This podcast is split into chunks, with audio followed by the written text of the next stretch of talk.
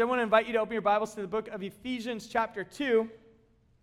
And before we get to that, I was thinking about so Seacoast now is 30 years old. And actually, in 1988, in August of 1988, it was actually two churches merged into one. It was 30 years ago. There was a, a Solana Beach church, Evangelical Free Church of Solana Beach, merged with the First Baptist Church of Encinitas, and that was 30 years ago. Each of those churches have a history that goes back even further. But so the two became one 30 years ago. So I'm just curious because I know some of you have been a part of Seacoast for a very long time. So I would love to see if any of you have been here since the beginning. Could you go ahead and stand up? Let me see if anyone, I know we had a few in the first so, yeah, there's, okay, there's one couple. All right. You've been here all 30 years. Oh, there we go. All right. Since the beginning. Okay, stay standing. Stay standing. Okay, so you guys have seen a lot in 30 years, I guess. Wow. So stay standing. 25 years or more. Stand up. 25 years or more. Okay, I'll add a few more. Nice. Let's go to 20. 20 years. Okay. All right, 15 more, 15 or more. Keep standing. We want to see this. All right, let's go to 10. I'm still sitting down. I, I'm still not here yet. Nice. Okay, now my people, five years or more. Now I can stand. all right. Good. All right, you guys, let's all sit down. And so, those of you who have been in the last five years, I want to include you and get you awake before I preach, mainly. So if you've been here five years or less, go ahead and stand up. We'd love to. Or if you're just a guest, yeah. Okay, how about if in the last year, I'm sorry, you, they say never embarrass people, but if you've been here in the last year, just keep standing. I wanted to see if anyone's in the last year, you made it because you're home. Thank you. Cool. Well, welcome. Thank you for being here. It's great. And the cool thing is, is when you look at a church like this that has such long history, it's fun to see. There's all these stories and all this, the ups and downs of church life and family life and, and life in general. So it's great to be together and to see some who have only been here, you know, a few months, who are plugging in and a part of the community, and some who've been here for 30 years. And, and it's just, it's a great, rich history that we have that we celebrate here today. Now, today, as we talk about celebrate, celebrating the past 30 years, we also don't want to just be grateful for how God has fa- been faithful, which we are, but we don't want to just celebrate the last 30 years. We want to think about what's the next 30. And I believe that today, that some of you, and, and uh, as we as a family, as a church, we can make, there's decisions we may make today that will affect the next 30 years. For some of you, there's a message that you've been waiting to hear and, and maybe stalling on responding to. But the decisions that you make will have it make a difference for the next 30 years. And we want to look at that today as a church and as individuals. So pray with me as we get started. God, I thank you so much for this morning. I thank you uh, for the rich history we have here. I thank you that we have uh, 30 years to celebrate how you've been faithful through ups and downs of church life, of family life, and uh, just as a country, as a community, all kinds of things. And God, we look forward to what you want to do in and through and around us for the next 30. And the lives that you will change, and the marriages that you will heal, and the relationships that uh, will be mended because of the work that you will do in people's lives. And so we're grateful and we trust you and we give this time to you. In your name, amen. So, the book of Ephesians, chapter 2, uh, the book of Ephesians is in the New Testament, kind of towards the end. If you're new to your Bible, you're welcome to use a digital version, or if you need a Bible, we have them in the back. It is our gift to you if you would like one of your own. But Ephesians chapter 2 is written, it's a letter written by a guy named Paul, the Apostle Paul is what we call him, to a church in a town called Ephesus. And I believe that there's it's really important for us to understand this as Christians, but also in the life of a church, that I think this explains and helps us truly understand what we need, that we need to believe more about what God, who God is and believe more about what He tells us about ourselves, what's true of our identity. So we want to look at this here today. So, Ephesians chapter 2. And here's the starting point, the first three verses. Paul is writing, and he says, And you were dead in your trespasses and in your sins, in which you formerly walked according to the course of this world according to the prince of the power in the air, uh, and the spirit that is now working in the sons of disobedience. Among them, we too all formerly lived in the lusts of our flesh, indulging in the desi- desires of our flesh and of the mind. And we were by nature children of wrath, even as the rest. So, as Paul starts off, he describes the starting point that we all begin with. And the starting point essentially is what he's describing. He's saying, You are dead in your sins. Now, this doesn't mean that you were an awful person. It doesn't mean that you were necessarily an evil person. But what it means is that apart from Christ, spiritually speaking, that we are dead in our sins. Because we are made to be in relationship with God the Father. And that relationship is made possible because of the work of Christ. And when we receive the gift that He gives us, that now we have a new life. But we all start off dead in our sins. Now, some of you, you remember that very well. You remember the life where you were dead in your sins. You know what that was like. You know what the, your, the thoughts going on in your mind. You know that you were searching for something and longing, but it wasn't there. And for some of you, maybe you say, Well, I've always, I feel like I've always been a Christian. I was born into a Christian family. I, I received the Lord at a very young age. And so you don't remember that time. But apart from Christ, we're all dead in our sins. That's the starting point that we come from. Even in a community, you think of, when we think of our role as a church family together here, we're in a community that is dead in its sins apart from Christ. Now, again, this doesn't mean that everyone you meet is evil or bad people, but apart from Christ, that there's life that is missing. We are made for relationship with our Creator. And so, as we look at North Coastal uh, County, or we think of the partnerships we have to the ends of the earth. We're working with people who the starting point, apart from Christ, is they are dead in their sins.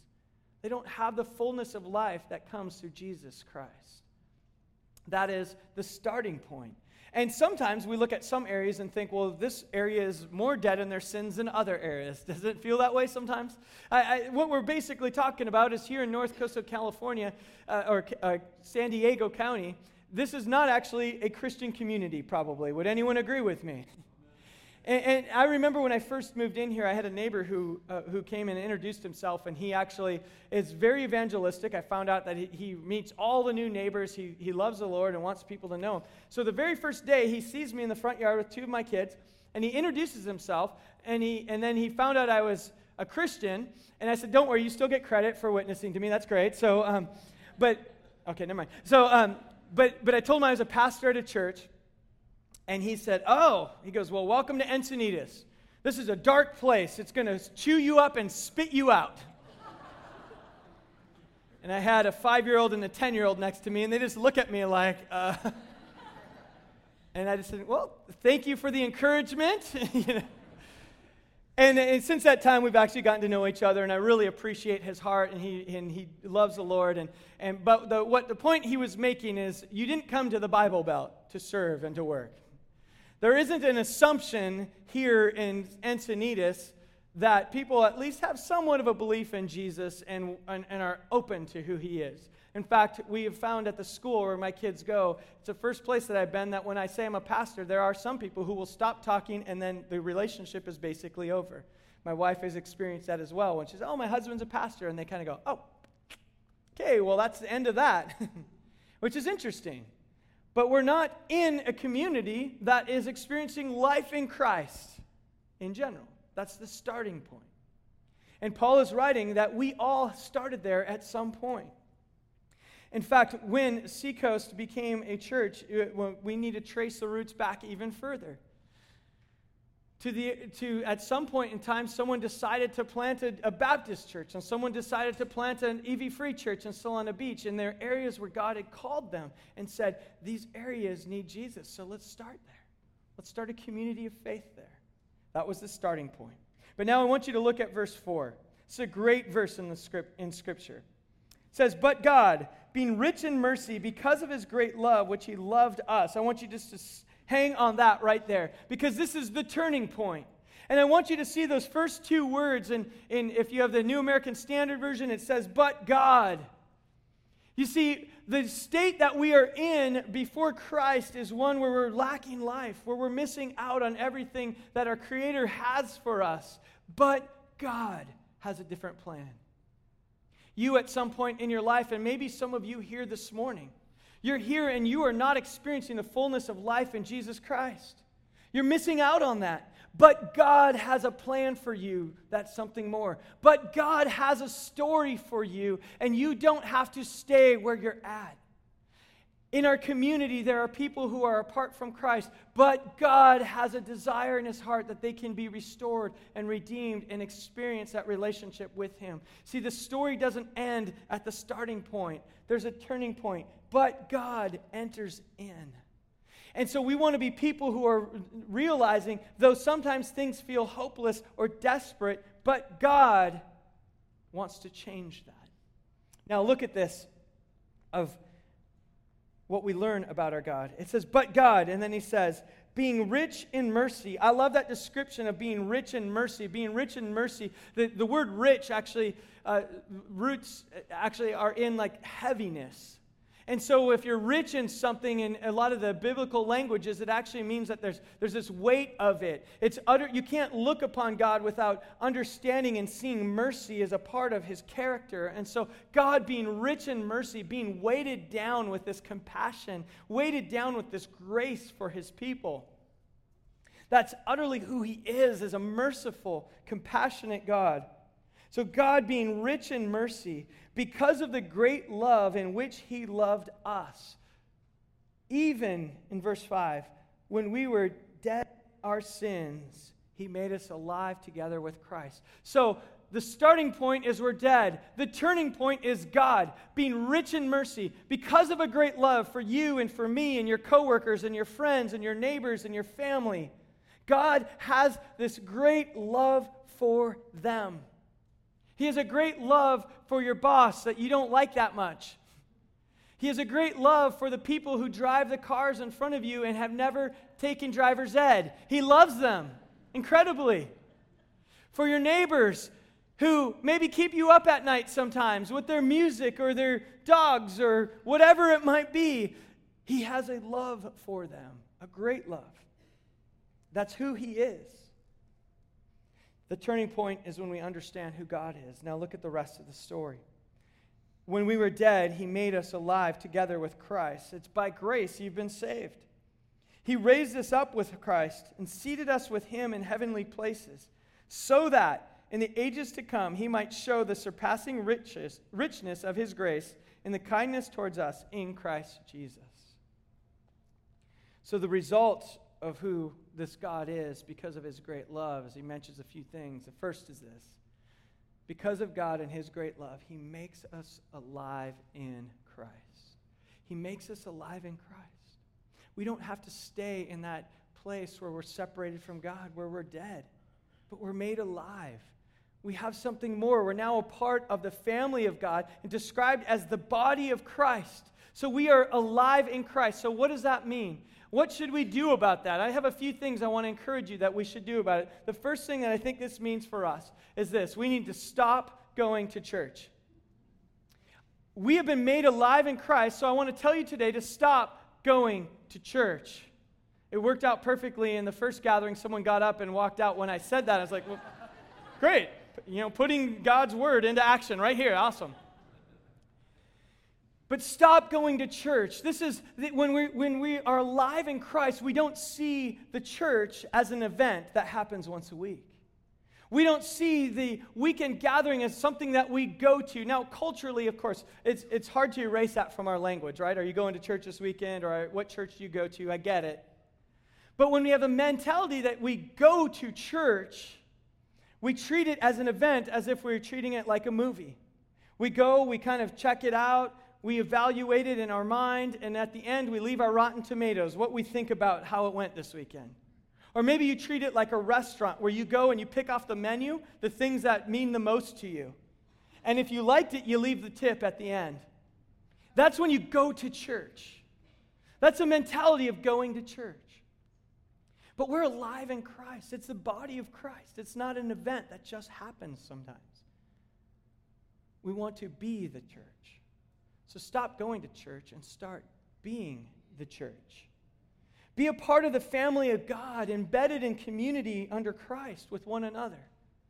when we are the church and we see ourselves as the church, we bear with one another, we, we journey with one another, we build each other up when there's weaknesses and struggles.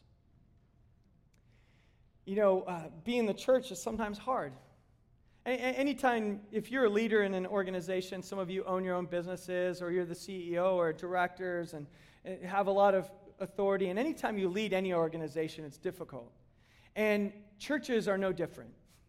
Leading a church it has a lot of the same struggles and trials and leading a church like seacoast where we're truly a multi-generational church that's a very difficult thing. One of the things that brings me great joy is when i see someone who is in their 80s worshiping next to someone who's a teenager i think that's a beautiful picture of what the church is because that's what it's supposed to be a family together but that comes with its challenges I, am willing to bet that the 80 year old might have different musical tastes than the teenager. I'm just willing to bet that there's times when the two of them have a different preference when it comes to music.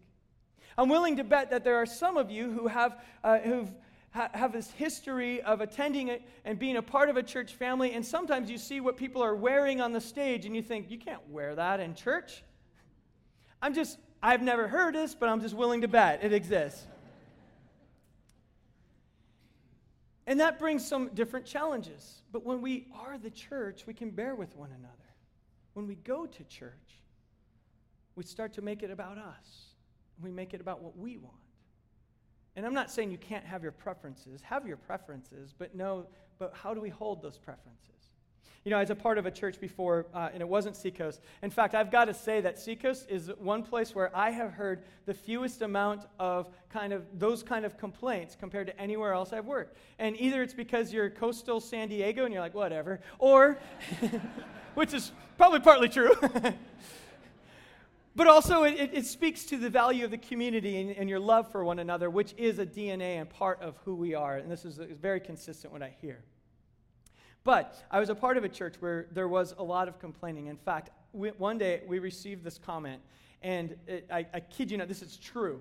Is uh, the worship leader who was leading worship for a few months? He he struggled um, with hair. In other words, he was bald. So um, I don't know a nice way to say that. When you're a person with hair, it's hard to talk about it. But so, so, but he he was he was bald, and he had a shiny head, and he was the worship leader. We received a comment one week that said I am so distracted during worship because the lights are shining off of this guy's head. And the comment said, You really need to do something about this.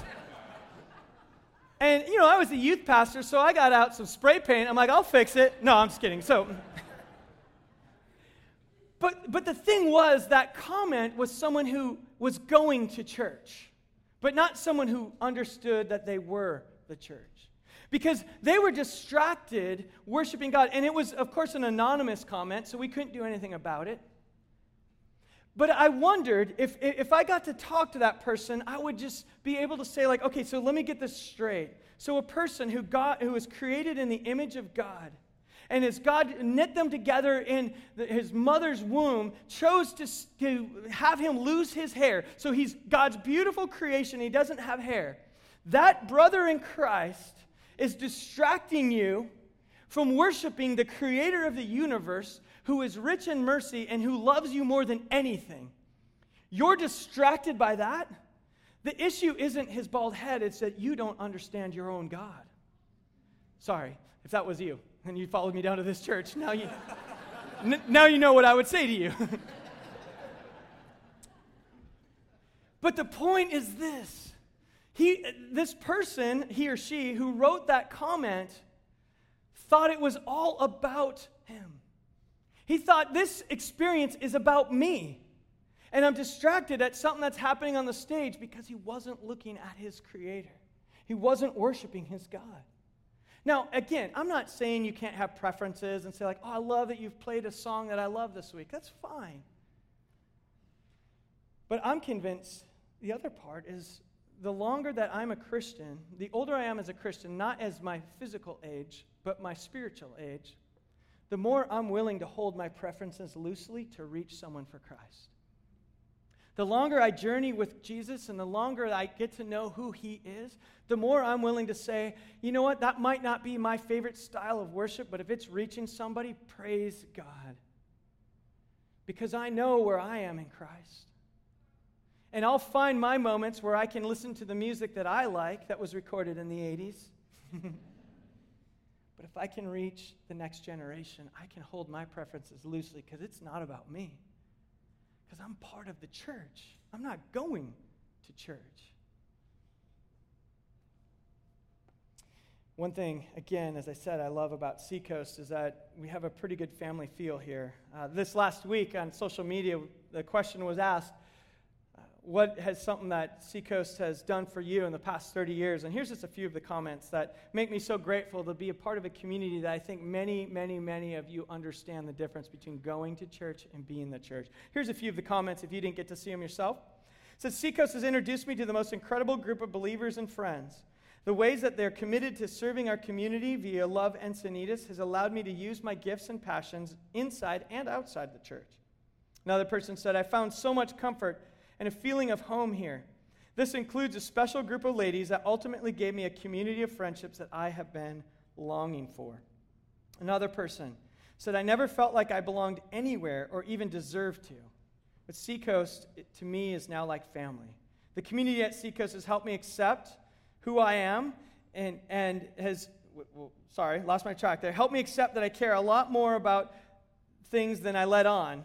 And I know now that God has blessed me with an overwhelming heart, and those connections that I've made at Seacoast make me feel empowered rather than ashamed of who I am.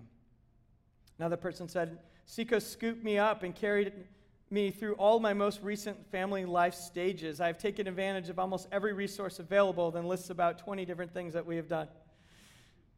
Another person said that Seacoast, as a single uh, mother, Seacoast has come alongside me helped me raise my two boys. So, this is a picture of people who understand what being the church looks like and not going to church. So, I'm so grateful for all of you when you have that mentality and that attitude.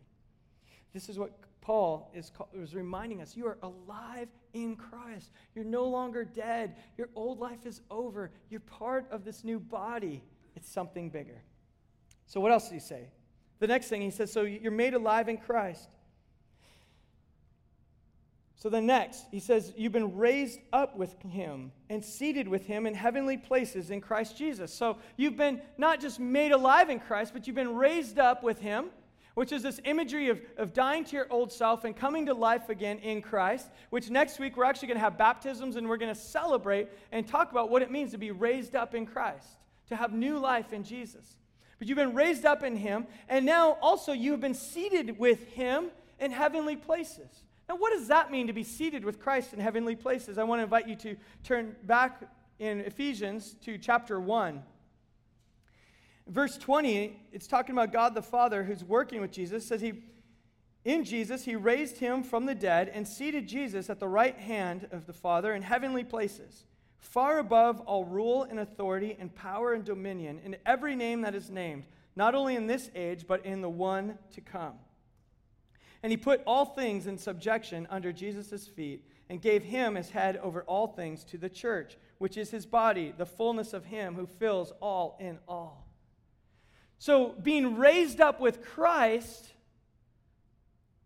is the same imagery of what just happened being seated with him. We're just learned one chapter before that Jesus was seated at the right hand of the Father. Now, notice where he's seated above all powers and authority and dominion in the world, above every name. Now we're seated with that Jesus. So, what does that mean? That we can stop living in fear. That's the next thing. Stop living in fear. You've been raised up and seated with Christ. Do we go through our lives believing this? that we're seated with Christ, whose name is above every name, power, and authority on the earth? Do you know how different that is when we really believe that and live that out? And to the people who are writing in the church of Ephesians in Ephesus, these are people who believed and feared the gods. They worshiped Artemis and, and Athena and Zeus and Poseidon, and they were afraid of all the gods. They were afraid of fate. They, were, they had fear all the time in their life. So G, or Paul's writing to them and saying, Jesus is above all those gods and goddesses that you've feared your whole life. Jesus is above fate that you think is going to somehow enter in and, and control your life. So he's saying, remember, your identity is now you are raised up and seated with Jesus, who is above all things. You don't have to live in fear. Now, for me, I don't know the last time you uh, feared Poseidon um, or Zeus. It's been a while for me. so maybe it's not the Greco Roman gods and goddesses that we fear, but what are the fears that control your life? Perhaps it's you fear that if you trust God with your relationships, that He'll never actually bring you into a long lasting one. I know some of you single adults have shared with me how difficult it is to surrender relationships to God. What if you live your life for Him and you try to honor God in your relationships, but you never find the right one because of that? What if you fear, if you trust God with your finances and you make decisions not to always get ahead, but to just invest in your family, invest in your church community, things like that, but you don't take that extra promotion, do you fear what will happen? What fears are controlling your life? Those of you with kids, does the fear of letting your kids go each day control you? Do you want to hover around them and make sure that every step of the way that you've protected them? Now, it's natural as parents, we want to do that, do we not? But do you live in fear? Does that fear control you? Do you fear what it would be if you stepped out in faith and let people know that you were a Christian and you follow Jesus? Do you fear what people would think about you? Do you fear what that would do to your re- reputation? Do you fear what would happen in your workplace? See, that's very common for us to have all those fears. But if we remember, we are raised up and seated with Christ next to the Father in heaven, we can stop living in fear and start living in freedom. We can start living in freedom. And this is a freedom because we understand who is in charge of all of these things.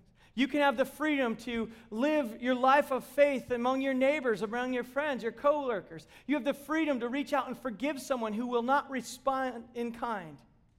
Because that doesn't matter. It's you walking out in your faith. And you, the creator of the universe, is who's over all things. If you really believe that, you can have incredible freedom in your life, how you live, how you interact. Paul writes in 2 Timothy 1 7, it says, God has not given us a spirit of fear, but of power and of love and of discipline. So we can start living in freedom. Part of that is just we need to change the way we think about things. We need to change how we start off each day. Craig Groeschel says this Our lives move, generally move in the direction of our strongest thoughts. Now, that's not necessarily a deep theological statement, but in general, where we spend a lot of our time thinking and dwelling and placing our minds is often the direction our lives go. Paul writes in Colossians chapter 3 verses 1 and 2 to set your minds on things above where Christ is seated. Where is that? That's also where you're seated in heavenly places. So instead of starting off each day saying, Lord, I, I, I don't know what's going to happen with my job. I don't know what's going to happen with my family. I don't know if I have time to get all these things done. I'm worried about my kids and this new friend they have. And, and instead of going through your life with all these, I can't, I can't, or I fear, I fear, what if we started each day like this? God, I'm grateful that you are the creator and sustainer of the universe. I'm grateful that the same power that raised Jesus from the dead is at work in me today. And I am seated at the right hand of the Father, far above all rule, authority, and power and dominion in any life around. Thank you, God, that I have a different identity and I don't live the way I used to live because now I understand who you are. Is anybody with me this morning? That changes the way you are going to face every single day. It changes the way you will face each day. And I got to confess, I don't start every day that way. But when I remember who I am and where I'm seated, it changes everything. So for the next 30, as an individual, where are you going to get your identity from? Is it because you've been raised up and made alive in Christ, seated with Him? The next 30 as a church community, is it based on fear and what ifs and maybe that we shouldn't do it that way or I don't know? Or is it, no, we have the creator of the universe walking with us and leading us. And we can step out in faith as a church community. We can boldly try to reach our friends, our family, our neighbors. We can boldly send people to the ends of the earth because at the end of the day, we don't have to be in charge. Our God is. We can boldly enter into the pain of marriages that are struggling and people str- working through addictions. We can boldly accept and love and walk with people who come in with a mess. Because we're not afraid of that mess ruining us. Because we believe the power of Jesus is at work in each one of our messes, and He's the one who will redeem, restore, and heal all the brokenness. See, we don't have to fear our culture. We don't have to fear society when we remember we're seated with Christ. And notice how it ends in verse 7 so that in the ages to come, God might show the surpassing riches of his grace in kindness towards us in Christ Jesus. All of this so that God may show off how good he is. Do you get it? He may show off how good He is. The riches of His grace will be shown through you and through me and how we live. And it says, for the coming ages. And I believe that that's talking about eternity. Partly that we'll wake up every day in eternity and we'll think, Are you kidding me? Are you kidding me, God? I don't know about you, but I used to live in uh, Jerusalem. Uh, I was studying there and with my family, and every day I woke up and I walked on the bus uh, just at the t- end of my street, and I got on the bus, and we lived about a half mile from the old city, and we drive by the old city walls like every day. And I would just say, like, "Are you kidding me, God? I get to live here. This is so cool." And then I moved to Encinitas, and I was like, "Are you kidding me?" like my drive into, I, I'm watching my kids play baseball, and the ocean's in the background. I'm just like, "You've got to be kidding me, Lord! This is so good." I think that a picture of eternity in heaven, we're going to wake up each day, whether we ever go to sleep or not, but we're going to, every day, we're just going to be like, are you kidding me? You're that good? The riches of your grace are that huge? Are you kidding me? yeah. And it's not just eternity. See, the picture of this is so that every day God may show off the riches of his grace in your life.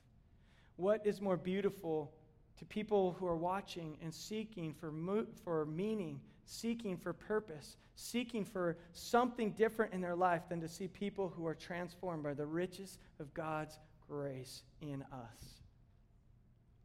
That every day we wake up and say, Are you kidding me? I still have breath in my lungs. I have a family of people I journey with.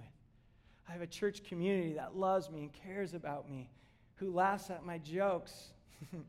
it's like, maybe not. Okay, so today, can we decide to buy into this so God can do what He needs to do for the next 30 as individuals and as a community? I want to invite the worship team to make their, start making their way up. And I was thinking about this this last week that how grateful I am that not only did the two churches come together to make one 30 years ago, but even before that, there was decisions that were made that we benefit from today.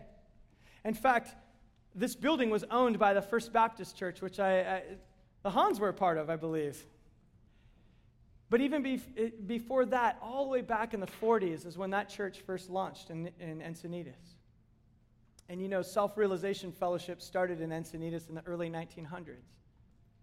So here's a group of people who said, let's go into a place that's dead in their sins and try to bring life that comes from Christ. And decisions were made at that church. In fact, we, we found some of the old records, and in the early 60s, they made a decision to sell their property, which uh, it was a church on 2nd Street and they also sold, uh, they had a parish where the senior pastor lived in, and they sold that on 2nd Street, which I'm really grateful they did. Uh,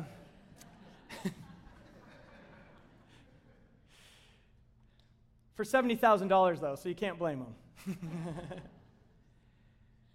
but what they did then, and I actually joke about that, but the truth is I'm grateful because what they did is they bought five acres of land right here next to a divided highway that soon would become Interstate 5. It was even before it was the 5, which today we have over 350,000 cars on average drive by our campus every single day. I just think somebody at some point made a decision that said, Jesus, we want to see your name lifted up in this community. And now we have that legacy. We have a property that's paid for. People who, it's a totally different church now, but it's, we're grateful for a decision that was made 60, 70 years ago. So, what will we do today that 30 years from now, someone will look back and say, I'm so grateful that that community of people started praying for me, that that community people, of people reached out and accepted me in my woundedness? How many generations will be changed and affected because of who we decide to be today? And I don't know about you, but 30 years from now, I can't wait to look back and to see this community and praise God that because we decided to make it about Him and lift up His name and remember who we are in Him, that there will be lives and families who are changed and transformed forever. And I don't know about you, but I'm in anything about that, I'm in. I can't wait. If it's about Jesus changing lives, I'm in. So, as we end our time here, I think what's appropriate is not that we sing any songs about ourselves, but that we pour out our praise to our God. Because we're not about building the kingdom of Seacoast. In 30 years, who knows, it may have a different name. But if Jesus' name is being made known and being, lives are being changed, that's what we're about. So let's end our time declaring that this is about the glory of our King, Jesus, and revolving around who he is and that he reigns and rules in this place. Pray with me. God, we thank you so much for this morning. I thank you again for 30 years of your faithfulness. And Lord, I pray that we would see you move for the next 30 in ways we couldn't even explain. Lord, and I pray that the riches, the richness of your grace would be made known in our lives every single day and to the coming ages, Lord, so that more and more would be drawn to you and your name would be lifted up. So we thank you, God, and we give you our praise as our anthem to you to end our time.